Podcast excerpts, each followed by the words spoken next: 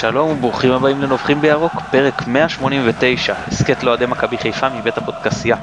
חפשו אותנו ברשתות החברתיות, גם בפייסבוק נובחים בירוק, בטוויטר ירוק 1913, כנסו אתם יכולים בגוגל אה, פודקאסט או Apple Podcast לעשות subscribe ולעקוב אחרינו להיות ראשונים לכל אה, הסכת שעולה. איתי היום חמי עמיחי, מאתר הזווית, חמי מה שלומך? אהלן, מה קורה? טוב מאוד, אנחנו עוד מעט אה, נרחיב לגביך, אנחנו כמובן נודה ליונתן אברהם שנותן את התמיכה הטכנית מאחורי הקלעים, אנחנו מצפים לשובו של עמית אה, פרלה בעגלה ובזמן קריב, אני מתן גילאור, בואו נצא לדרך. זה חמי בוא ספר קצת אה, על עצמך, איך הגעת לכתוב, מה התכנים שאתה מתעסק בהם בעיקר, כמובן שנציין שאתה אוהד הפועל והבאנו אותך לקראת הדרבי. אה, אז כמו שאמרת אני באמת אוהד הפועל וחלק גדול מהכתיבה שלי על, אה, על ספורט בכלל על כדורגל התחיל כאילו מ, מהמגרשים אה, ושאני אני בן אדם כותב אני בן אדם שמתעסק התעסקתי במוזיקה ודברים כאלה אז כשהחלטתי לפני בערך שנה שאני רוצה להתמקד יותר ב... אה, בכתיבת ספורט, הלכתי לעשות אה, קורס במקום שנקרא ספורט פאנל, זה קורס של, אה, של לעיתונאות ספורט, ולפני בערך פחות או יותר שנה גם התחלתי לכתוב באתר הזווית, שם אני כותב בעיקר על כדורגל עולמי, אני פחות מתעסק בכדורגל ישראלי. וזהו, ולאחרונה ממש לפני כחודש סיימתי פרויקט ענק של סיכום הדור האחרון בכדורגל הישראלי, אפשר לראות את זה באתר הזווית, זה נקרא גדולי הדור. אה, וזה בעצם המרכז של הדירוג היה מהכדורגלנים הגדולים ביותר בדור האחרון בכדורגל הישראלי. יפה מאוד, אה, אני כמובן אמליץ לכם מי שלא עושה את זה לעקוב אחרי הזווית, גם אחרי התכנים המצוינים שלהם, גם אחרי ההסכת הנפלא שיש להם, באמת אה, חבר'ה נהדרים וכמובן אירחנו מהם כבר כמה וזה באמת מאוד מומלץ. אז חמי, לפי מה שהבנו ממך אתה ירושלמי במקור, איך ירושלמי מגיע לעוד הפועל חיפה? אז הסיפור uh, הוא מתחיל uh, בעונת uh, 97-98, זו עונה אחת לפני האליפות של הפועל חיפה. הייתי בן 6 uh, ולקחו אותנו, ל... לקחו אותי כאילו למשחק של בית"ר ירושלים, אני הייתי גר ממש ליד איסטדיון טדי, uh, וזהו, ו... ורצו להפוך אותי להיות אוהד בית"ר, ובית"ר שיחקה מול הפועל חיפה, זה נגמר ב-0-0 נורא משעמם, ואני החלטתי ש... מאז שאני אוהד הפועל חיפה, וזהו. מאז פשוט נהייתי אוהד הפועל חיפה. יפה. אה, טוב, אה, בוא, אנחנו היום נדבר בעצם על שלושה דברים, קצת על אה, כל המקום של בלוגרים ובלוגריות והסכתים, זאת אומרת התוכן נקרא לזה חובבני בעיתונות הספורט. אני, לא, אני לא יודע אם חובבני, זה יותר, כי יש גם דברים שהם יותר חובבני מבחינת, מבחינת לא משמש כפרנסה לכותב. כן, אוקיי. זו הכוונה, זו הכוונה. זאת אומרת, לא, בניגוד למקצוענים ברמה הזאת של ההיבט ה... כן, בהיבט כמו... עוד העבודה ופה זה תחביב. כן. כן. אה, אחרי זה על יחסי מכבי הפועל ונתכונן אה, לדרבי גם אה, ניתוח טקטי. אז בואו נתחיל עם הנושא הראשון, כל נושא הבלוגריות. תראה פעם היה פשוט, נגיד, בסדר אני לא אחזור עד ללוחות החומר של השומרים, אבל אם נלך לעת החדשה אז בגדול רצית להתעדכן משהו בעיקר שקשור לספורט היה פרינט, היה עיתון, היית קונה עיתון וקורא. בשלב נכנס, נכנס נגיד גם הרדיו, ואז היו גם דיווחים ברדיו, שד, שדרים שהיו במקרה שלנו היה שירים ושערים, וזה, באיזה שלב גם טלוויזיה, ו, ואחרי זה האינטרנט, ובכל השלבים האלה היה מאוד ברור, הייתה מאוד ברורה הפרדה, מי מייצר את התוכן ומי צורך את התוכן. ופתאום עם עידן הרשתות החברתיות הביא לנו את אה, כל נושא הבלוגים. אנשים כמוך כמוני שיושבים בבית ובזמנם הפנוי מנתחים את המשחקים, היום יש הרבה יותר נתונים פנויים, אה, אה, זמינים. היום אתה רואה, הרי יכול לראות לא רק את כל המשחקים של הקבוצה שלך, נגיד אם פעם היית נוסע לכל משחק, אלא משחקים של הרבה קבוצות. יכול לראות בשידור חוזר ולהקפיא תמונה ובעצם אה, מטשטש כל העניין הזה של ההבדל בין מי זה, מי זה עיתונאי, מי זה יצרן תוכן. האם אתה עדיין חושב שיש איזשהו יתרון לתקשורת הממסדית, ואני מדבר כרגע לא על הפן המדווח, לא על אה, איזה שחקן יעבור לאיזה מקום, שיכול להיות שפה יש להם יתרון נגיד כי הם שואבים את זה שהם שמועות מהמועדון או לא כן. יודע מה, אני שם את זה בצד. וכרגע בניתוח, בטורי דעה ובניתוח טקטי. האם אתה רואה עדיין איזשהו יתרון לתקשורת הממסדית, או שזה רק בתפוצה ומבחינת איכות, מבחינת אה, עניין וכל השאר, היום לכל אחד שיושב אה, בבית יש עדיין, את, יש כרגע סליחה את היכולת לייצר תכנים לא פחות טובים. תראה, זה באופן עקרוני אין הבדל, כלומר באופן עקרוני אה, מבחינת אם נשים בצד כרגע את דברים שהם אה, מה שנקרא אה, עיתונאות, שזה כלומר דיווחית, כלומר מה השחקן הזה עשה ומה השחקן הזה אמר, אם אנחנו שמים רק את העניין הפרשני, כלומר אני רואה בבית אה, את אותו משחק שרואה פרשן אה, בערוץ מסוים או בעיתון מסוים. זה נכון, אבל אה, בסופו של דבר בן אדם שמקבל כסף על, על, על העבודה שלו, אתה רוצה ואתה נוטה יותר לסמוך עליו, ואתה נוטה יותר להבין אותו. אני חושב שהרצון להיות שם, הרצון להיות, להיות חלק מהדבר הזה, הוא נובע גם מזה שאתה רוצה להתעסק בדבר שאתה הכי אוהב, כלומר אנחנו לא כותבים אה, על ספורט כי משעמם לנו, אנחנו כותבים על ספורט כי אנחנו אוהבים ספורט, אנחנו אוהבים כדורגל, אה, ואתה רוצה להיות שם, ומצד שני, אה, אתה, אתה, אתה רוצה להתפרנס מזה, אתה רוצה כאילו להיות חלק מזה. וברגע ש... ברגע שאתה שמה, אתה מקבל סוג של במה, סוג של לגיטימציה. היום יש, כמו שאתה אמרת, יש המון המון מידע והמון המון אה, המון המון המון אתרים והמון המון בלוגים, אה, חלקם טובים יותר, חלקם טובים פחות, באמת כמו שאמרת לגבי הזווית, אה, שצריך לציין פה את אה, תמיר וברק, אלה שהקימו את האתר הנפלא הזה, שעובד כבר חמש שנים ובאמת נותן במה לכותבים מתחילים או לכותבים שרוצים לקחת את זה כסוג של תחביב. ויש לזה, לזה במה, כלומר אנשים מסתכלים על זה, אבל בסופו של דבר המכנה הכולל והמשותף זה הגופי תקשורת הגדולים, זה עדיין נשאר למרות אה, סוג של ביזור מסוים שיש אה, בגלל הרשתות החברתיות והבלוגים. אוקיי, אני אגיד לך שני דברים שאולי אה, תגיד לי מה דעתך עליהם.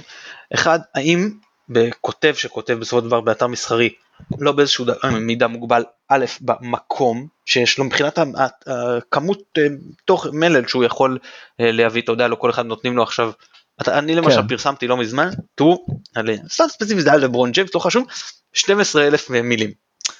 אתה, אתה לא יכול להיכנס לאתר מסחרי ולפרסם טור דעה של 12 אלף מילים, כן זה לא יעלה על הדעת, מן הסתם, לא, כן. לא, לא, לא, לא מכיר שדבר כזה קרה בספורט בישראל, יש כאלה, אתה יודע, דברים, אתרים ייעודיים בגולף של מאמרים מאוד מאוד אה, ארוכים, אבל בישראל זה דבר מאוד אה, נדיר, אז א', יש פה את העניין הזה, ב', האם הוא לא מחויב גם לפן העסקי, זאת אומרת מה שאנחנו קוראים traffic, אתה יודע, זה בעצם העניין, דבר, הוא רוצה קליקים. כן, זה בעצם העניין, העניין הוא, הוא, הוא בסופו של דבר זה גם ביקורת אה, הגדולה כיום על, על האתרים או על, גופי התקשורת הגדולים שהם מתמקדים אה, בעניין, בעניין המסחרי. אבל בסופו של דבר, אם אתה רוצה ליצור תוכן, אתה צריך, אה, אתה צריך שיהיה לזה, בדרך כלל תוכן טוב דורש תחקיר טוב, דורש משאבים מסוימים. ואם יש לך את המשאבים האלה, אני, ואני יכול לתת הרבה דוגמאות מהתקשורת, אה, גם התקשורת אה, הארצית, אבל אפילו אני אקח לדוגמה אה, גוף שידור ש, ש, שמוכר לשנינו זה רדיו חיפה, שאפשר לרדת על הפומפוזיות שלהם ועל כמה שהם עושים זה, אבל, ו, ויש שם גם את הפן המסחרי, אבל העובדה שהם דבר שתופס, הם דבר שמעניין, הם דבר שמרתק את הקהל. אה, והרבה פעמים בשביל לרתק את הקהל ובשביל אה, לשים יד על תופעה ובשביל להיות אה, מוביל של תהליך מסוים, אתה צריך להשתמש גם בדברים שהם קצת יותר מסחריים.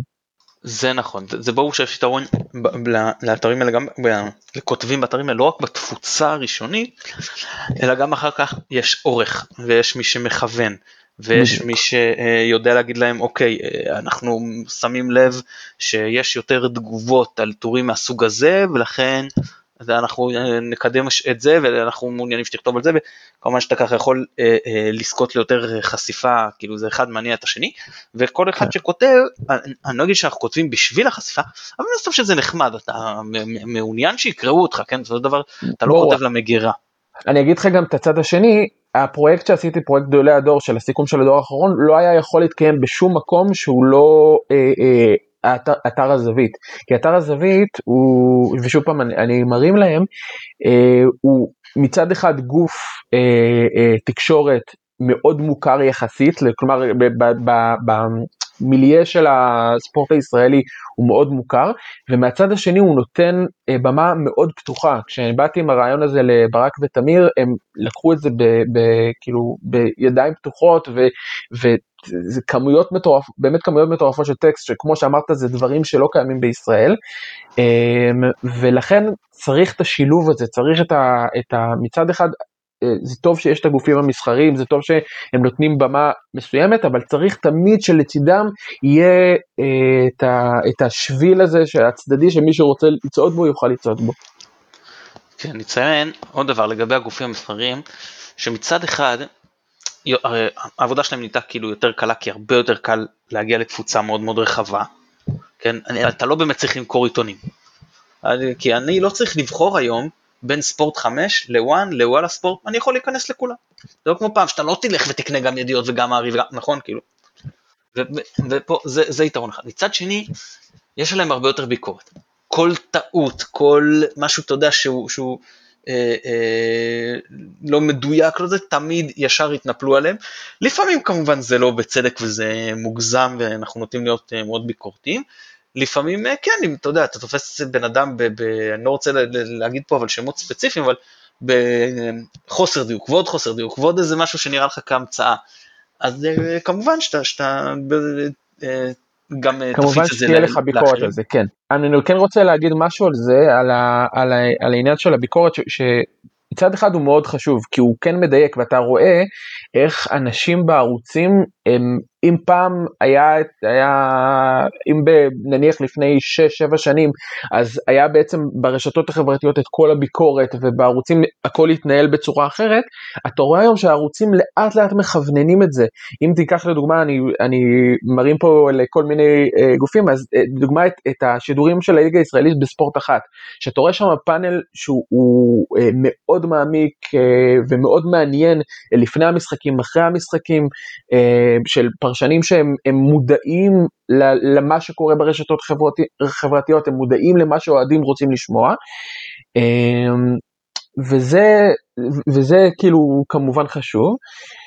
אמ, ו, ובסופו של דבר, בגלל שיש את הזרם הזה ובגלל שיש את הביקורת הזאתי, אז בעצם זה יוצר, ה, זה יוצר את הדבר הזה גם בגופים הגדולים, גם מה שאנחנו עושים, שאתם עושים פה, שומעים את זה במקומות אה, אחרים ו, ומתכווננים בצורה כזאת. כן, אני, אני, אני חושב שגם אתה רואה את החבר'ה שיותר, אה, נקרא לזה הדור הצעיר, בפרשנות שמנסים להביא משהו קצת אחר, לעומת, כן. אני רואה פרשנים, תראה, שלמה שרף, מה להגיד, מבחינת, מבחינת, כמובן שהוא המאמן הכי גדול נגיד של הקבוצה שאני אוהד, בהיסטוריה.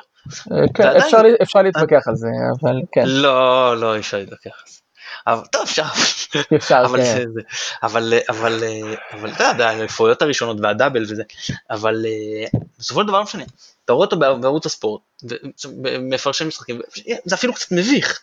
כי אתה אומר, מה, בן אדם שהיה כזה מאמן גדול, זה מה שהוא מסוגל לייצר, ואתה רואה שהוא בן אדם שלא ער לשינוי שהרשתות החברתיות אה, אה, הביאו לעולם. הוא לא ער לזה שכל דבר שהוא אומר, זה לא שבן אדם אומר, לעצמו, אוי איזה שטות אה, שלמה אמר, אלא הדברים האלה אחרי זה תופסים אה, תאוצה ורצים בפייסבוק ובטוויטר ובכל מקום בהמוניהם.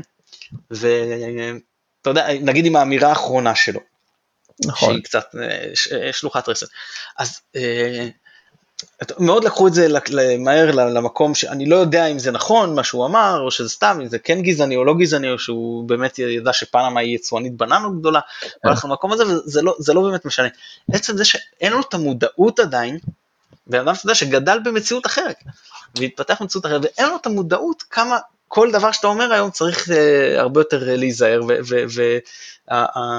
והפרשנות שלו היא, היא הרבה יותר, נקרא לזה, יצרית, אפילו אני אקרא לה. זה נכון, אני, אני אגיד אבל משהו לגבי, אה, משהו שאני למדתי בקורס תקשורת שלקחתי, שאחד התרגילים שעשו לנו זה התרגיל בעצם של שידור, סימולציה של שידור משחק. שמו לנו פשוט אה, תקציר של משחק ובוא תשדר.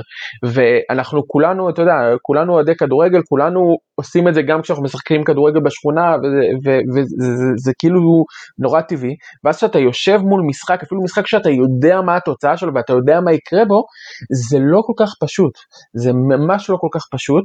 לא, זה קשה, ו- זה קשה. והלחצים האלה, במיוחד, אני לא מדבר ספציפית על שלמה שרף, שבאמת הייתה אמירה גזענית, הוא, הוא, יכול, הוא יכול להיות שהוא התכוון או לא התכוון, אבל אמירה שכמובן זה לא המקום שלה, אבל הרבה פעמים אנחנו תופסים נניח את השדר או את הפרשן באיזה אמירה, אה, באיזה אמירה שהוא לא נכון, הנתון הזה לא נכון, מה שהוא אמר פה זה לא נכון. צריך להבין עד כמה זה אה, תפקיד מאוד מלחיץ ועד כמה זה תפקיד אה, שאתה חייב להיות תמיד נורא מהיר ונורא מדויק. אה, ואני חושב שהבנה של זה אה, תגרום לנו, אנחנו לא צריכים להיות צלחנים לכל טעות, אבל צריך להבין ש, שהם עושים, את, באמת באים ועושים את המיטב, רובם באים ועושים את המיטב שלהם אה, בשעת השידור שלהם. אני אגיד לך לגבי זה שני דברים. צד אחד נכון, הרבה פעמים אומרים אנשים, אה, לכל מיני כותבים, גם לי אמרו את זה, מה היה עדיף שאתה תפרשן במשחק ועל פני כך וכך. ואני אומר לא לא חבר'ה זה, זה, זה מקצוע אחר לגמרי לנתח נכון. משחק לפני ואחרי ולפרשן אותו תוך כדי. זה סיפור אחר. אתה גם צריך למכור את זה אחרת, זה הרבה יותר קשה. נכון. זה אחד. מצד שני, אתה רואה פרשנים, יושב לך בחור כמו מוטי וניר למשל, במונ... אני חושב שזה המונדיאל או משהו כזה, במונדיאל כמעט כן. משוכנע. והוא אומר על איזה אה, שחקן, או אפילו, אני לא זוכר אם זה היה נבחרת, אבל בוא נניח שחקן, אני, אני, לא, אני, לא, אני לא, לא אגדיל את זה, ש... אה, לי מושג כאילו לגביו, אני, אני לא יודע להגיד עליו שום דבר באיזשהו... ב... עכשיו אני אומר רגע, אבל זאת המקצוע שלך, זה גם מונדיאל, זה, כן. זה פסגת הכדורגל, איך אתה לא הולך, יש שחקן, תלמד עליו, תראה משחקים, תביא נתונים, משהו, הרי אה, בשביל, אני, אני לא יודע, כל אחד, הבוס שלו יחליט בשביל מה הוא משלם לו, אבל אני בתור צופה, כאילו אומר, אוקיי, אה, אה, למה אתה מצדיק את, ה, את המקום שלך? זה לא מספיק רק לנתח את מה שאומרים, תביא לי משהו מעבר. אתה לא יכול להגיד, אני לא יכול להביע דעה כי אני לא מכיר. וזה אחד. שתיים, אתה רואה שהרבה פרשנים מאוד נחרצים נגיד לגבי חוקה, החוקה. עכשיו חבר'ה, זה לא בושה, לא צריך, גם שופטים בישראל, שופט במשפט עליון, לא יודע את כל ספר החוקים על בוריו. אין דבר כזה. אתם לא כאילו... לא זוכרים את החוקה? כן. זה בסדר, גם אני לא זוכר תמיד. אין בעיה להגיד רגע, לפתוח, זה קובץ, אפשר לעשות חיפוש, ואתם תוך שתי דקות מגיעים למסקנה. להגיד, אתה רואה, זה עבירה, זה כרטיס אדום בוודאות.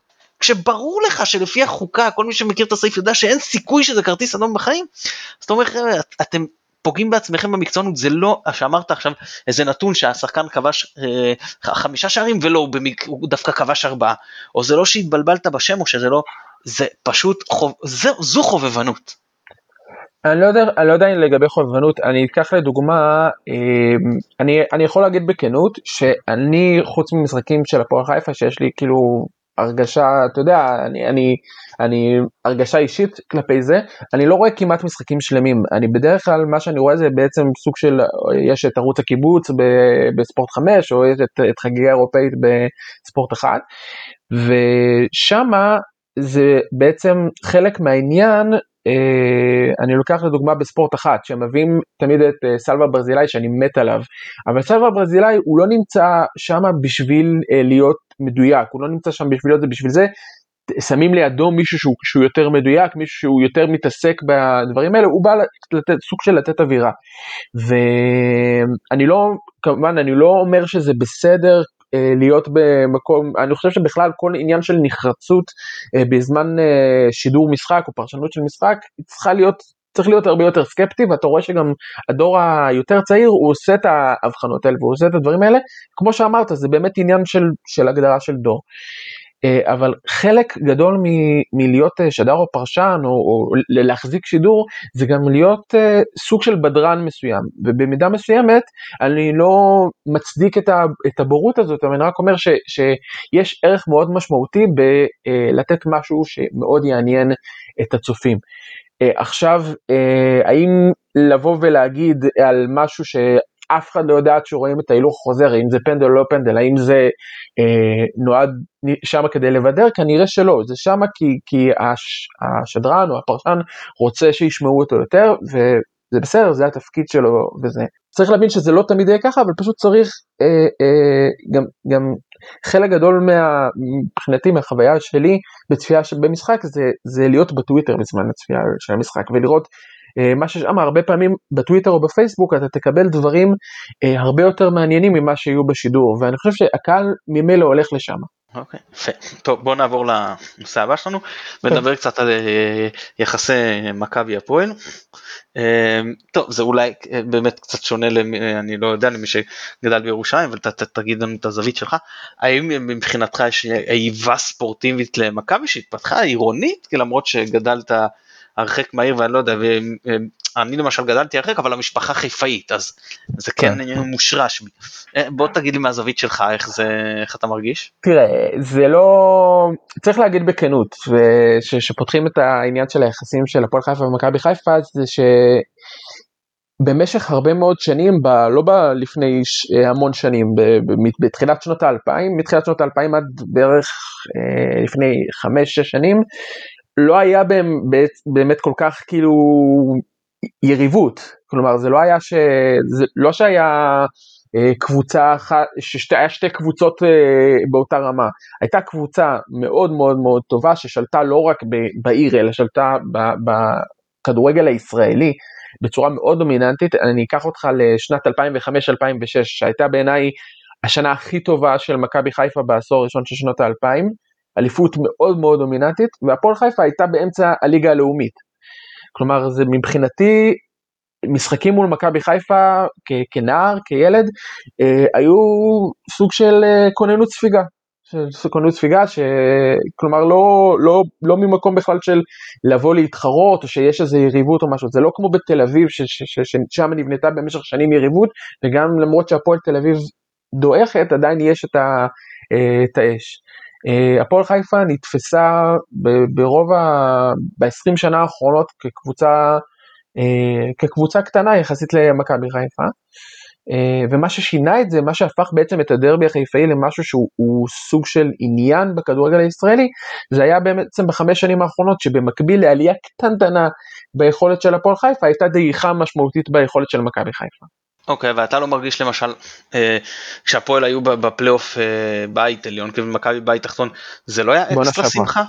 לפני ש... כן, זה היה אקסטרה שמחה, זה היה אקסטרה שמחה, אני תמיד נהנה לנצח בדרבי, כל, אין, אין אוהד שלא, שלא ייהנה לנצח בדרבי, ואני תמיד, ו, ו, ו, אין אוהד, אני חושב שאין אוהד שלנו ש, ש, שמגיע ב, למפגש בשבת בתחושה ש... ש, שלא לא אכפת לי אם ננצח, כולנו רוצים לנצח וכולנו מקווים שננצח וכולנו מצפים מהשחקנים לנצח, בין הציפיות למציאות יש פער מאוד גדול. אוקיי, okay, אני אשאל אותך אה, שאלה שכבר שאלתי אוהד הפועל שהתארח אצלנו בעבר, אבל אני מעוניין לעשות את זה גם בפניך, היה איזה אוקיי. דרבי ש... ש... יצא לדבר עם אוהד הפועל מחוץ למגרש, דווקא לא מישהו שהכרתי לפני, והוא אמר לי, אני מבחינתי, חבל שהמשחק הזה לא בנשר. ברור שנשר לא מאושר ליגת אבל באופן עקרוני, אומר לו, כן. מה, מה הקשר עכשיו נשר? הוא אומר לי, פה אני מקבל 20 אלף ירוקים על הראש. שם היה לי, היה לי ביתיות. או זה... לכל הפחות 50-50 או משהו כזה, אומר לי, אפילו בקריית אליעזר, כשהפועל ירחה, אז לפחות בשנים הטובות היה דומה ל-50-50 במשחקי בית של הפועל, אני מדבר, מבחינת הקהל. הוא אומר פה, היצרון כל כך גדול שאנחנו בכמויות לא רלוונטיות אלינו, מכבי מביאים כל דרבי 20 אלף איש. וזה זה אנחנו מאבדים את כל כאילו אנחנו משחקים בעוד שני משחקים בבית של מכבי. זה מאוד נכון, זה מאוד נכון וזאת, אה, זה היה התחושה, בקריית אליעזר האמת שפחות הרגשתי זה, אני לא יודע למה, אבל בקריית אליעזר היה משהו במבנה ובזה שנתן תחושה שאולי זה, אולי זה היה בשנים של הגדרות, ש, שהיה את התחושה שזה לא ממש, שמשחקי בית יכולים להיות סוג של משחקי בית, אגב זה גם היה שנים מאוד גרועות של הפועל חיפה, זה לא זה, אבל באמת אין ספק שרוב אוהדי הפועל חיפה מרגישים ש... שהאיצטדיון הזה גדול עלינו, אה, ויותר מזה מרגישים שהפועל חיפה צריכה איצטדיון יותר קטן, צריכה לשחק באיצטדיון יותר קטן. אני לא הייתי אומר שאני רוצה אה, לארח בנשר, כי בכל זאת יש משמעות ללהיות בחיפה ולשחק בתוך חיפה, אבל כן העניין הזה, יש בשנים האחרונות דרישה מאוהדי הפועל חיפה כלפי העירייה לנסות לקדם סוג של איזה אצטדיון שיהיה קצת יותר קטן, משהו כמו של 5,000-6,000 אוהדים, שבאמת נקבל בו את התחושה שיש לנו בית, כי סמי עופר זה אצטדיון מדהים, זה האצטדיון הכי יפה שהייתי בו בארץ, אבל הוא לא, הוא לא בית בשום צורה עבורנו. אני לא בטוח שגם, אתה יודע מה, אני אפילו לא בטוח שגם עבורכם הוא בית, כלומר, אני לא יודע עד כמה, תגיד לי אתה את התחושות שלכם, אבל אני לא, אני לא הרגשתי ש, ש, ש, שאני, שזה כאילו, שזה כמו קריית אליעזר, קריית אליעזר זה מקום שאתה יכול להוריד בו נעליים, זה יכול, מקום שאתה יכול כאילו, אתה ממש מרגיש שזה הבית שלך, וסמי עופר זה איצטדיון בינלאומי, אבל לא, לא, לא כל כך איצטדיון חיפאי. מבחינת ההרגשה שלה כאילו בהתאם כמה זה שלי וזה אני יכול כן. להגיד לך שאני כבר מרגיש אותו הדבר אני לגמרי מרגיש שזה בית. ו... אבל מבחינת איך שאני בא לאצטדיון כאילו בכיף שלי לבוא למשחק לאין, אה, שיעור מה שנקרא. כן. המקום לרגליים, הזווית הצפייה, הקרבה למגרש, השירותים, הגישה, כאילו, כל דבר שאתה יכול להעלות על דעתך, הכמויות, אולי חוץ מהדשא, הדשא בקריית אליעזר באמת היה פנטסטי. היה דשא מדהים, כן. ואנחנו קוראים לזה אצטדיון אבירן, אז פחות, כי יש שם בעיה של השמש, הוא לא מקבל, ואני לא יודע מה היה שם סיפור עם הקבנוע אה, פוטוסינתזה ולמה זה לא עובד מספיק טוב, אני לא אגרונום, כן. אבל אה, זה, זה שם פחות טוב, אבל חוץ מזה, באמת, אני, הנוסטלגיה היא, היא לא מדברת אליי, אני בכלל בן אדם שיש לו פחות סנטימנט לחומר, אז uh, עם כל הכבוד לאותן 11 אה, אליפויות שראו uh, אבני קריית אליעזר, כמובן למי שמתבלבל האליפות של 85 נלקחה בקריית חיים, כן. כי, כי, בגלל מערכת הניקוז שהותקנה אז בקריית אליעזר, או לואיג'י אנטוניני אם יש להגיד את שמו נכון, על שם לואיג'י אנטוניני האצטדיון בשכונת קריית אליעזר. אז... האצטדיון אה, האגדי בקריית אליעזר, כן. בקריית חיים, כן. אז לא, אני אומר על לואיג'י אנטוניני זה קריית אליעזר. אה, בקריית אליעזר, כן, כן, נכון, נכון. כן. אז אז, אז בכל אופן אני אומר שאני מעדיף ובאופן אישי לי זה גם יותר נוח מבחינת המיקום כי אני בא מדרום אז, אז אה, נוח לי לא, יותר שהאצטדיון נמצא. לא, מבחינת בוא. זה זה מדהים אני זוכר אני, אני לא יודע מאיפה אתה בארץ? כפר סבא. כפר סבא. אז אה, אני לא יודע כאילו איך זה מכפר סבא, אבל מירושלים להגיע לקריית אליעזר למשחקים זה היה נורא, זה היה ממש נורא. אה, וכאילו, ולהגיע עכשיו זה, אתה יודע, יש רכבת, יש זה, יש, יש תחושה יותר טובה. אבל יש משהו באמת באצטדיון הזה, ואני מחזיר אותך למה שאתה אמרת לגבי אותו אוהד, ש... שזה לא רק הכמות, זה לא רק כזה, זה התחושה הזאת שאתה נכנס לאצטדיון ופשוט אתה רואה מולך דבר כל כך גדול ודבר כל כך זה, ש, ש, ש, שאני חושב שזה לא מתאים ל-DNA של הפועל חיפה, זה ה-DNA של הפועל חיפה הוא DNA של, של כאילו, של, של אנדרדוג בסופו של דבר, הוא DNA של, של, של, של, בוא, של בוא נפתיע. ולצערי, אבל זה, זה כרגע המצב. כן, אה, אני אתן לך איזה אנקדוטה, שאמרת בא לי מירושלים לראות הפועל חיפה, בת דודה שלי התחתנה עם אה, בחור אוהד אה, בית"ר ירושלים, אוקיי. והוא נסע למשחק שהיה עיר חיפאית והם היו בחיפה, אז הוא אמר בית"ר ירושלים מגיעה למשחק נגד הפועל חיפה, הוא הולך למשחק. והוא יצא החוצה אחרי זה והוא מחפש את המטרונית, הוא רגיל שאחרי משחקים של מכבי חיפה יש מטרוניות שמפזרות בהמונים, הוא לא מצאתי את המטרונית, לא היה מטרונית שתיקח אותי חזרה. והיה צריך ללכת למקום של קו רגיל כי לא, לא הצדיק את הכמויות אז אה, הזכרת לי מהירושלים של זה. כן. טוב בוא, בוא אה, אה, נעבור לדבר קצת לקראת הדרבי אז בוא yeah. תן לנו אה, סקירה קצת אה, על הפועל גם מבחינת אה, מקצועית אה, קצת אה, טקטית מה נראה לך לקראת הדרבי ואיך אה, הולכת העונה עד כה. אה, אני אתחיל מהסוף, איך הולכת העונה עד כה? התשובה היא שהיא הולכת לליגה הלאומית. אה, זה עצוב להגיד את זה, כאילו, זה תחושה שאוהדי הפועל חיפה מכירים היטב. אה, שתחילת העונה היה הרבה כותרות, אנחנו מביאים את השחקן הזה, מביאים את השחקן הזה, הביאו איזה שישה שבעה בלמים, משום מה, ומשום מה חיים סילבס מתעקש לשחק עם שלושה בלמים, לא הבנתי כל כך, כאילו, אין לך שלושה בלמים שיכולים לשחק בערך. בהרכב, אבל אתה עדיין מתעקש, מוזר. אה, אבל באמת אה, התחושה באמת של העונה הזאתי, בניגוד לעונה שעברה, שעונה שעברה היה אה, בלוק של קבוצות יותר חלשות מהפועל חיפה בליגה, העונה התחושה היא שאין הרבה כאלה, כלומר אנחנו, סכנין יחסית חלשה למרות שהם החתימו עכשיו את קיאל וחדרה היא לא, היא לא חלשה, היא יכולה להפתיע פה ויכולה שמה, והפועל תל אביב זה עדיין הפועל תל אביב. וחוץ מהם, הפועל חיפה נראית לא ברמה של הליגה הזאת, לא נראית ברמה, אנחנו, אנחנו לא נראים ברמה של הליגה הזאת, זה, אה, הבקענו עד עכשיו שני שערים בארבעה משחקים, שני שערים שהיו די, די מקריים בסך הכל, אה, וברמה הטקטית אין כל כך מה לדבר, כי שוב פעם, זה, זה, זה התחושה שלנו גם, וגם הטענות כלפי סילבס, אה, שאין לי דבר נגדו באופן אישי, כלומר הוא בן אדם מאוד נחמד, ואני בטוח שהוא בן אדם מאוד נחמד ובן אדם מאוד חביב, אבל הוא מין סוג של פס הייצור של המאמן הישראלי הגנרי. זה שהיה פעם שחקן, אה, אה, אה, היה פעם שחקן יחסית מצליח בליגת העל, ומקבל, עובר מקבוצה קטנה כזאת לקבוצה קטנה אחרת. ובעיקר אני חושב שפשוט אני לא מרגיש שיש איזה ניסיון לשנות משהו, יש איזה ניסיון לעשות משהו אה, מעבר לקוות שלא נספוג שערים ולצופף את ההגנה. אתה מרגיש שהיכולת תואמת את התוצאות? כי לפי תחושתי, תראה, אני לא ראיתי את כל המשחק נגד נתניה, אבל כן ראיתי חלקים, ולא הרגשתי okay. אוקיי. שהפועל אה, היו נחותים או שהם נפלו, הרגש, ראיתי שהם משחקים סך הכל בסדר, לא הרגשת שהם קבוצה מבחינת הרמה שהם הציגו שמתמודדת על ירידה. זה נכון. יכול להיות שהתחושה נכון. שלי משקרת, אני לא יודע. לא, זה, המשחק מול נתניה באמת היה קצת משקר, כי באמת, שוב פעם, גם שמה התחושה, זה, אגב, זה לא, אני לא חושב שזו תחושה רק של אוהדי הפועל חיפה, אני חושב שיש הרבה מאוד קבוצות בליגה שבאות בעיקר להתגונן, אמ, שזה בעיה מאוד קשה בכלל בכדורגל הישראלי, כלומר שקבוצות בעיקר לא רוצות לספוג.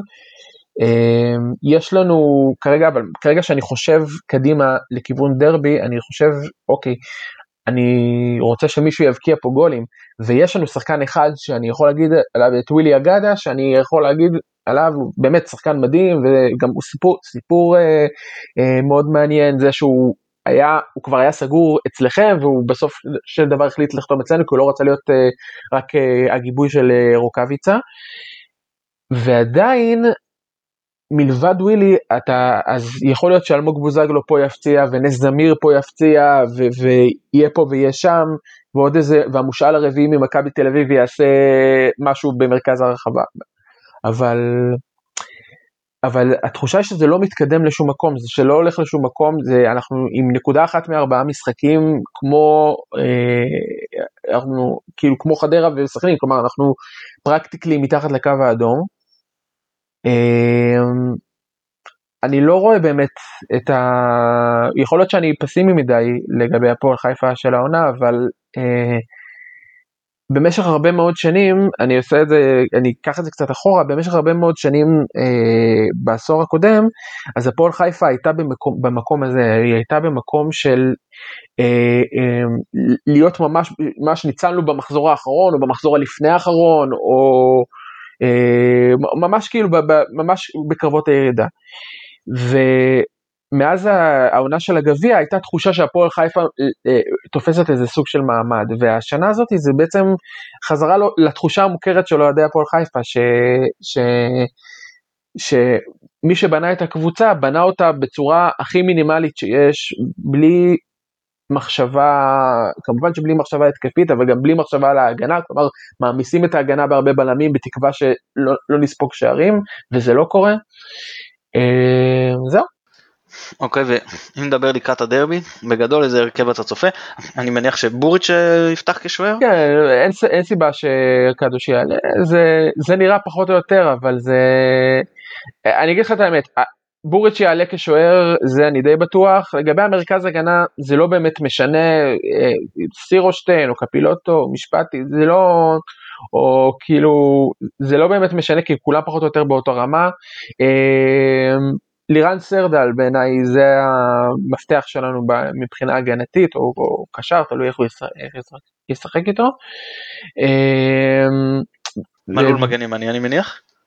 כן, מלול יהיה מגן ימני, אני תראה, אני בסך הכל בן אדם, אה, נראה שחקן מאוד מחובר, הוא מאוד, אה, הוא קפטן של הקבוצה למרות שלא, למרות שהוא לא גדל בקבוצה וזה, אבל יש דעיכה מאוד מאוד גדולה ביכולת שלו מאז העונה של הגביע. ואני מקווה... מעניין לראות אותו. טוב זה עוד מעט נדבר על המצ'אפים, מי מגן כן. שמאלי לדעתך יפתח?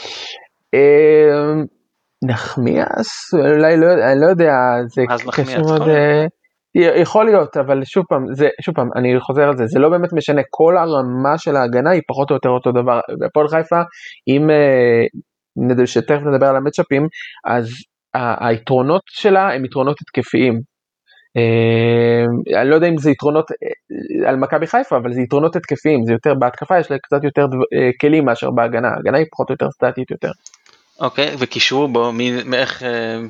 מי לדעתך? גל הראל אני מניח יפתח? גל הראל יפתח, אני מניח שתומר אלטמן, אה, שבעיניי הוא אה, עונה שנייה בקבוצה, באמת הוא, הוא שחקן מוכשר, אה, מושאל ממכבי תל אביב.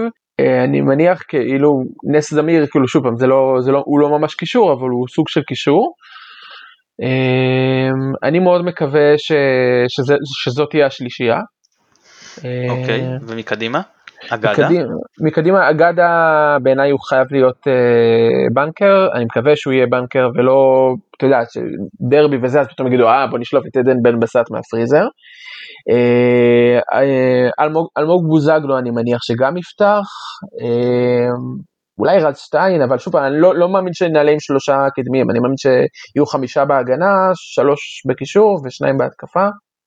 מה באמת לגבי רז שטיין שאנחנו מכירים אותו כי הוא גדל אצלנו, אה, כן. עונה שעברה למרות הירידה, סך הכל עונה טובה מאופן אישי שהייתה לו בנס ציונה, אה, איך אה, הוא, הוא נראה אצלכם עד כה, מכמה שיצא לך לראות? הוא נראה בסדר, כלומר כשהוא משחק הוא לא, אני לא יודע עד כמה הוא, ממש, הוא באמת שיחק מבחינת המשחקים, הוא שיחק, הוא שיחק שלושה משחקים, הוא שיחק גם בגביע הטוטו והוא היה נראה מאוד חלש.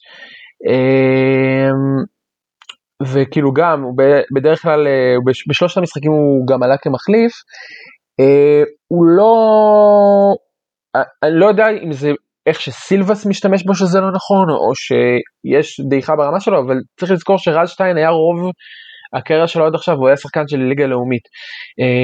ובדרך כלל, ואומרים את זה הרבה בליגה הלאומית, ששחקנים שנמצאים הרבה זמן בליגה הלאומית, יש סיבה שהם שמה. אז העונה שלו עם נס ציונה הייתה באמת עונה מאוד מאוד טובה, אבל עונה אחת מאוד טובה עדיין לא הופכת אותו לפרוספקט מאוד מזהיר. אה, ואני מקווה שבהמשך הוא ישולב קצת יותר, או שהוא יתופקד קצת אחרת אה, ממה שהוא מתופקד כרגע.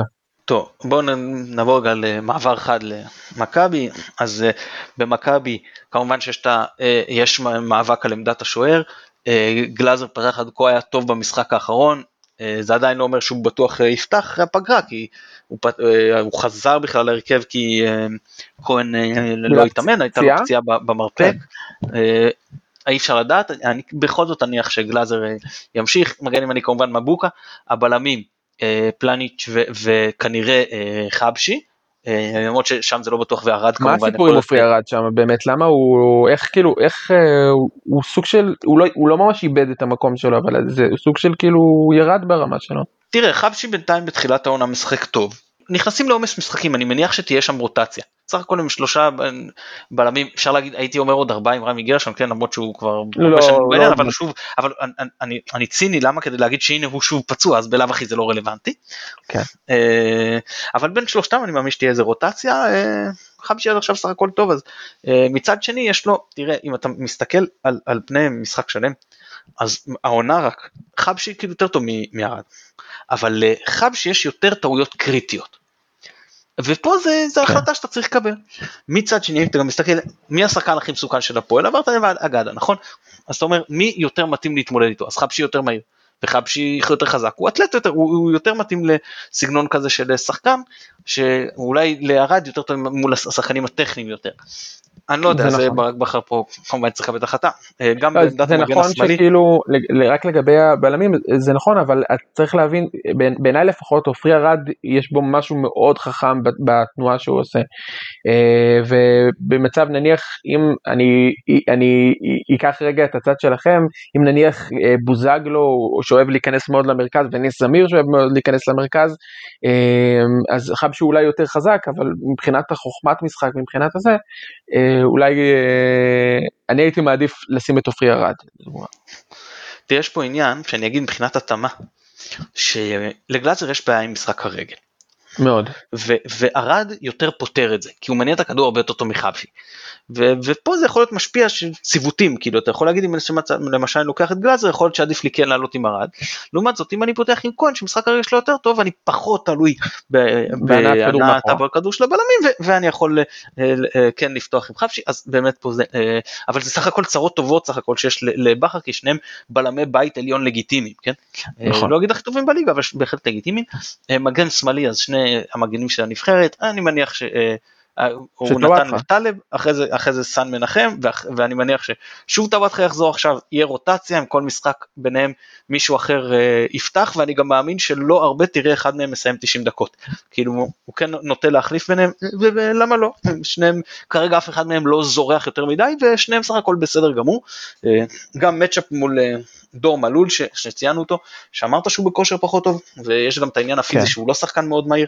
לא, בכלל לא. שהוא- אבל מצד שני טוואטחה יש כן, לו, נטייה. יש לטוואטחה נטייה לעשות אה, קצת, אה, כאילו הוא לא מאוד ממושמע במשחק שלו, סן מנחם הוא, הוא, הוא פחות, קצת פחות זה אבל הוא יותר ממושמע. כן, אה, אה, באמת, אבל צריך לראות גם החיסרון של וילצחוט ישפיע פה, כי זה באמת יכול להיות מצ'אפ, אבל הוא לא כאן אז זה לא רלוונטי. מבחינת הקישור וההתקפה קשה מאוד לדעת, כי אה, בכר בחלק מהמשחקים פתח עם, לביא ורודריגז אני מאמין יפתחו שניהם, ואחרי זה הוא יתחיל עם הרוטציה, השאלה עכשיו אם אבו פאני כן או לא, אני באמת לא יודע אם זה היה תלוי בי כן. למה כן לא, הייתי למה. לא אבו פאני בעצם? כי הוא פשוט רוצה לעלות, אה, למשל מול אשדוד, הוא עלה עם שני קשרים, רודריגז ולוי, והוא רצה ארבעה שחקני התקפה. הוא עלה עם, אה, עם אה, וילצחוט, חזיזה, שרי ורוקאביצה. עכשיו בוא נאמר ששרי ורוקאביצה זה בנקר, אין בכלל מה לדבר, מה שנקרא, כן, נכון. אין איזה. אז עכשיו אין וילצחוט. מצד שני, אה, אה, יכול להיות שהוא יפתח או רק עם חזיזה ואבו פאני, או רק עם דוניו ואבו פאני, או עם שניהם ובלי אבו פאני. ואחרי זה הוא יכול להתחיל רוטציות בהתאם למשחקים, למשל מול כפר סבא, לתת לו, לא יודע, לרודריגז לנוח, כן אבו פאני ישחק, אני, אני לא יודע איך הוא, איך הוא השאלה אם יעשה את אבו זה. פאני צריך לבוא במקום מישהו מישהו אחורי, כי אבו פאני, גם ראינו את זה בנבחרת, יש לו את היכולת לצאת קדימה. יש לו את היכולת כאילו לצאת קדימה וגם כאילו להחזיק, לעשות, להיות סוג של 50-50 כזה, אבל לא, לא ממש 50-50, אבל גם לאיים מאחורה. עכשיו לא, מול לא, הפועל 50-50. חיפה, כן, מול, מול הפועל חיפה. אתה לא צריך, אתה לא צריך, אה, אה, אה, אני מסכים שאתה לא צריך מול הפועל חיפה גם את רודריגז, גם את נטע לביא וגם אותו. כן, זה, אני זה- חושב שכן, אני, אני דווקא כן בעד. כי, ת, ת, אה, תראה, אה, יש פה איזשהו shifting. אני לוקח אה, שחקן, נגיד כמו, כמו אבו פאני, ואני אומר, מה אני רוצה עכשיו, נגיד אבו פאני או דוני, או חזיזה, לא משנה, אחד משניהם. אוקיי, אז הם נותנים לי דריבל מקדימה, הם נותנים לי יותר כניסות לעומק, נותנים לי דברים שהוא כמובן אה, לא נותן, עוד שחקנים שאני יכול להעביר אליהם את הכדור מהר ויעשו לי התקפות מעבר, שאבו פאני פחות רלוונטי אליהם. מצד אוקיי. שני, אבו פאני מארגן לך את המשחק באחור, הוא מפנה את שרי מלבוא ולהצטרך לבוא אחורה ו- ולקחת ולעזור בבניית המשחק ושרי הוא, הוא ביחד עם רוקאביצה אני אומר השחקן הכי מסוכן שלנו לדעתי הם שני, הם שניהם ביחד כרגע שני השחקנים הכי מסוכנים כן, בליגה. רוקאביצה רוקאביצה הכי מסוכן בליגה.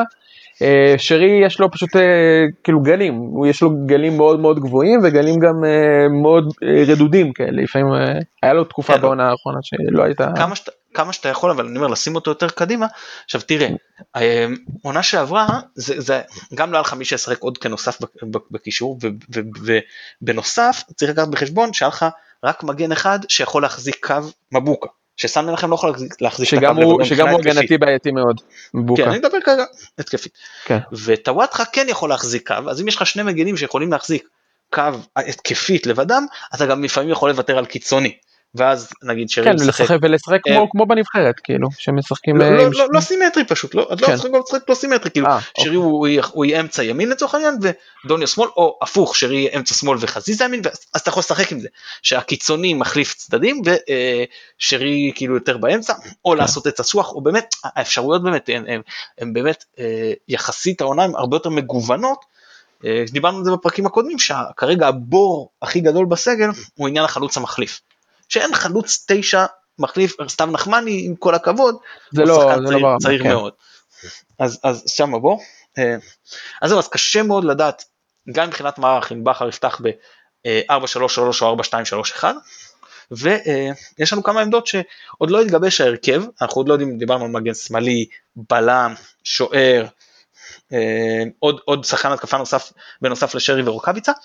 אה, זה בסדר שהוא לא ננהל את זה עדיין, אנחנו בתחילת העונה, אה, בעיקר עכשיו עם עומס משחקים, להגיד שהרכב זה כאילו, לא יהיה לך את הסיפור הזה כמו שהיה עם שועה העונה שעברה, שאתה שהוא לא פותח, או בתחילת העונה הזו, ועושה ברוגז, אין לך את הבעיה הזאת, על הספסל. אה, לא, גם אין וגם בכזה עומס משחקים כולם ישחקו, אין ברירה, אתה תהיה חייב להחליף, אתה תהיה חייב לתת לכולם, אה, אני לא מדבר עכשיו על שחקנים שהם באמת קצה סגל, כן, אבל לכל ה-18 הראשונים אתה תהיה חייב לתת להם הרבה דקות בזמן הקרוב, בשני משחקים בשבוע.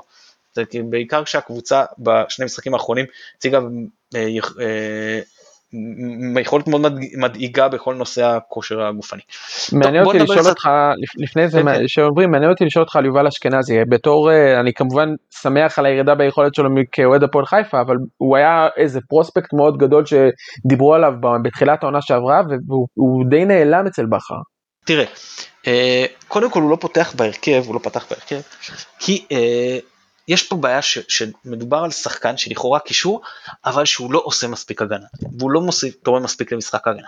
עכשיו ראית את זה שנה שעברה וגם העונה, אין לנו בעיה בהתקפה. אנחנו כובשים כל משחק לפחות שני שערים, בין אם זה ליגה, בין אם זה אירופה, בין אם זה אשדוד, מכבי תל אביב או טוטנאם. שניים ברשת אנחנו נשים. עכשיו השאלה היא כמה נספוג, ועד עכשיו לא הצלחנו להעביר משחק, עזוב רגע גביע הטוטו, אני מדבר איתך אירופה וליגה, כן. אף, אף, אף משחק שלא ספגנו גול. לא הצלחנו אף אחד. אז אתה, אתה, זה ברור שבכזה מצב אתה לא יכול לחשוב קודם התקפה. אתה צריך לחשוב, רגע, איך אני גם עוצר את היריב, מהבחינה הזאת אשכנזי פחות מתאים.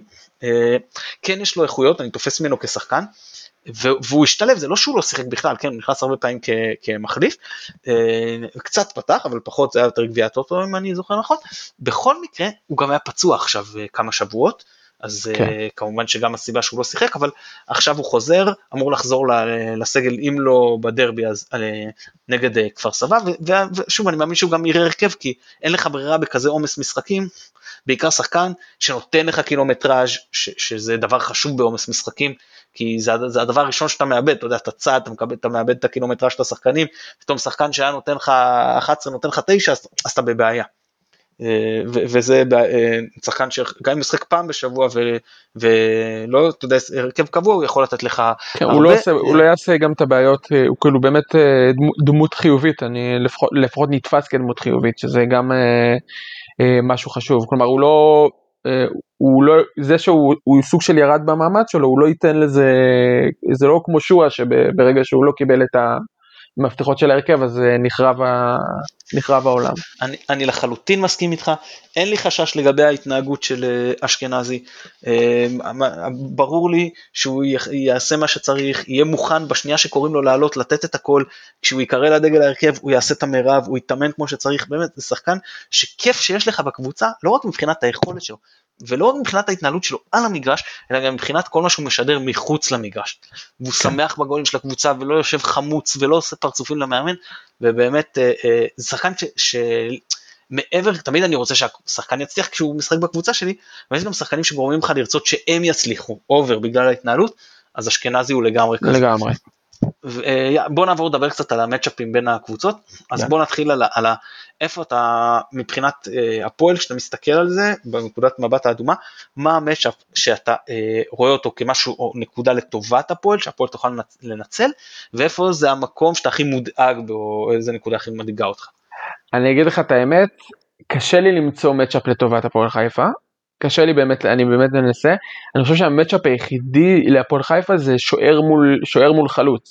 כי הם בעמדת השוער, בהנחה שגלאזר יפתח, גלאזר הוא, הוא היה אמור להיות אה, כישרון גדול, היה אמור להיות שוער נבחרת, גם היה שוער נבחרת, אה, אבל הוא לא, בוא נגיד לך, הוא לא ברמה לקבוצה שרוצה לחזור ולקחת אליפויות.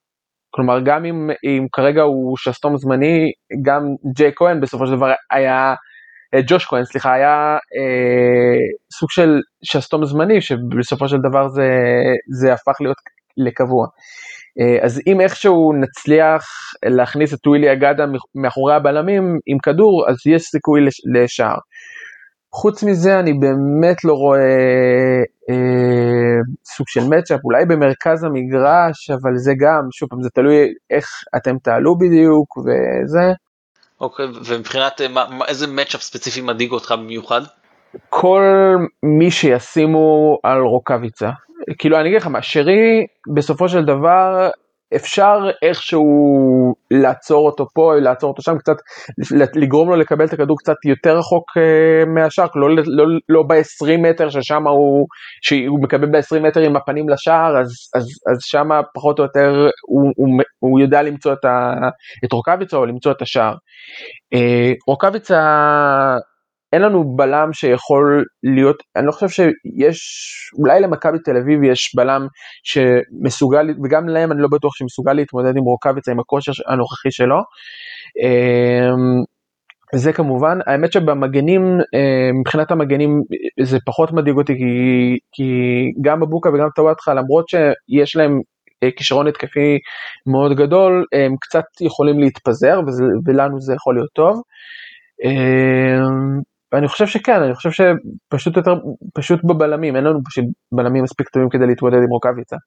אולי באמת אה, אה, מבחינת העיניים הירוקות יש אה, באמת המרכז הגנה שלכם הוא, הוא איזושהי נקודה שעובדת לטובתנו וכשאני מסתכל הפוך אגב אז אני אומר שאני, לצורך העניין, אני מקווה שלא, הפועל לא תפתח עם אה, סרדל והראל ביחד לפני הבלמים, כי משחקי עבר שלי זכורים, זה יחסית הקשה יותר, כי הם באמת שני שחקנים אה, קשוחים, הם שניהם יודעים לשחק, למרות שסרדל לא תמיד משחק קשר אחורי, אבל הם שניהם יודעים כן, לשחק. כן, אבל הם שניהם קצת איטיים, סרדל טיפה יותר מהיר, אבל הראל הוא מאוד מאוד איטי. כלומר אם אתה... כן, אבל כשאתה מתגונן אם אתה כן. עובד קרוב וכל הקבוצה בחצי שלה זה פחות רלוונטי. כמובן שיש לזה משמעות בהתקפות מעבר, אם הפועל תרד לפיגור שתצטרך לצאת קדימה אז, אז באמת מול אה, אה, סילונים כמו רוקאביצה, שני החבר'ה המגנים שבאים מהצדדים, אה, וילצחוט לא נמצא אז זה פחות בא לידי ביטוי וחזיזה הוא מהיר אבל לא סילון, אבל דוניו כן שחקן מאוד מהיר ושרי למרות שהוא לא מהיר, הוא, הוא מאוד קורא את המשחק והוא יודע כן, כן. לצאת אה, מוקדם קדימה. אני מסכים איתך ש, שיש פה אה, עניין של אה, מהירות, אבל כל עוד הפועל, אה, לפחות בהתחלה, מתגוננת והיא עומדת אה, קרוב לשער שלה, אז אני חושב שציוות של הראל וסרדה לפני הבלמים, שוב, מרכז המחיה של אה, שרי, ואם אתה לוחץ אותו זה מאוד מגביל את מכבי, אז, אז זה מה שאני יכול לזהות לטובת הפועל. כל, אם באמת סילבס יבחר לפתוח ככה. אני, יכול, שוב פעם, יכול להיות שהשילוב ביניהם הוא ייצור סוג של, סוג של משהו שיחזיק אותנו אה, יחזיק אותנו, אבל אני חושב שפשוט החומר הטכני של, של, גם של שניהם וגם של מרכז ההגנה הוא בעיניי כל כך רעוע, לצערי הוא כל כך רעוע, שקשה לי לראות אותנו מחזיקים, אני מאוד יופתע אם אנחנו נרד למחצית אה, שלא ספגנו שער. אני לא יודע אם מובילים או לא, אבל אני מאוד יופתע אם נרד למחצית עם אה, אפס כדורים אה, בשער של בוריץ'. תראה המשחק, אני חושב שגוטמן הזה היה מאמן שלנו, אם אני לא טועה, שהפועל עשו דבר פשוט כל הזמן, עמדו מאחורי, אני חושב ששני אלה שיחקו, אני לא, אני לא, אני לא, אל תיקח, תתפוס אותי במילה. ותמ"ש פשוט מסר כדורים ארוכים לאז'ובל. אה, זה כל מה שהפועל עשו כל המשחק. אתה מבין? וזה עבד. אני נזכר בתמ"ש והעיניים שלי כבר אה, מתמלות, מתמלות דמעות, אבל זה, שוב פעם, זה, זה בלם שאגב, יש סיבה מאוד טובה שהוא הגיע להפועל חיפה, ואחרי הסיפור עם השחרות שלו, זה, זה, בגלל זה הוא הגיע, בלם כל כך איכותי הגיע להפועל חיפה, אבל אה, זה, זה כבר איכות שאין לנו בהגנה ואין לנו באמת בלם שיכול, אה, שיש לו משחק רגל כמו לתמ"ש. אה, ושוב, אני לא רק אשמח, אני מצפה להיות מופתע ואני מצפה שנעשה משהו, משהו מעניין והלוואי וננצח והלוואי וזה. אה, אבל אם להיות ריאלי אני לא, אני, אני רואה פה, אם, אם דיברנו בהתחלה על היחסים בין הפועל חיפה למכבי חיפה, דיברנו שבשנים האלה אה, אה, היה, היה איזה סוג של צמצום, אז התחושה עכשיו שהגרפים הולכים לשני כיוונים מאוד מנוגדים, שאתם באמת חוזרים למקום שלכם, שעם היחלשות מסוימת של מכבי באמת יש לכם את הסיכוי הזה, אה, העונה לקחת את האליפות, ואנחנו חוזרים אה, קצת אה, ללמטה. טוב, בוא אז נעבור כבר להמר, לקראת הסיום, מחזור 7, שהוא המשחק yeah. החמישי, כן, קצת זה, ביום שבת 21 בנובמבר 2020, 10 ל-8, הפועל מארחת את מכבי, אצטדיון אבירן, תן לי תוצאה. אה, אני אהיה אופטימי. אה, שוב פעם, אני, זה, זה, זה נורא קשה לי כי אני, אני, אני כאוהד הפועל אני לא יכול להמר על זה שאני, אגב זה הסיבה נניח שאני גם לא משחק בכל מיני פנטזי של, ה, של ליגת העל, אני לא יכול שלא לבחור שחקנים של הפועל. אה, הלוואי והייתי יכול להגיד לך שזה יסתיים באחת אחת, אבל אני אומר שלוש אחת. למכבי חיפה לצערי. אוקיי, אז גם ההימור שלי הוא 3-1, קצת גנבת לי, אבל לא נורא, אני בכל זאת אה, אה, אשאר, האמת שיונתן אברהם לא עדכן אותנו בהימורים לגבי הנבחרת, אני אה, חושב ששם אני פגעתי לפחות מבחינת זהות מנצחת בשני המשחקים אז אולי צמצמתי גם בישראל סקוטלנד? גם ב-1-0? כן, כן, כן, אמנם לא, לא פגעתי בתוצאה, הימרתי שנפסיד 2-1 לצ'כיה וננצח 3-1 אני חושב את סקוטלנד, אז אמנם שני המשחקים נגמרו 1-0 אבל לפחות בכיוון צדקתי אז צמצמתי קצת מהעמית שהוביל עליי בהימורים. טוב יופי אז אה, חמי היה ממש ממש כיף לארח אותך מאוד מאוד מעניין. תודה רבה כיף להתארח. ויש עוד עונות ועוד דרבים ונשמח לארח אותך שוב. אני גם רוצה להגיד באמת לסיום שבאמת כל הכבוד לכם אה, שאחד הסצנות הכי חשובות שיש היום בתקשורת הספורט זה הסצנה של, ה, של הפודקאסטים של, ה, של האוהדים של הקבוצות בין אם זה אתם או בין אם זה אה, פודקאסט אדומים הנהדר שלנו או של כל קבוצה אחרת. וזה חשוב מאוד, ושומעים אתכם, שומעים אתכם אה, גם בתקשורת העירונית וגם בתקשורת הארצית, וכל הכבוד לכם. חן חן, אנחנו נודה ליונתן אברהם שנותן לנו את התמיכה הטכנית מאחורי הקלעים. אני מתן גילאור, תודה רבה שהאזנתם, ביי ביי.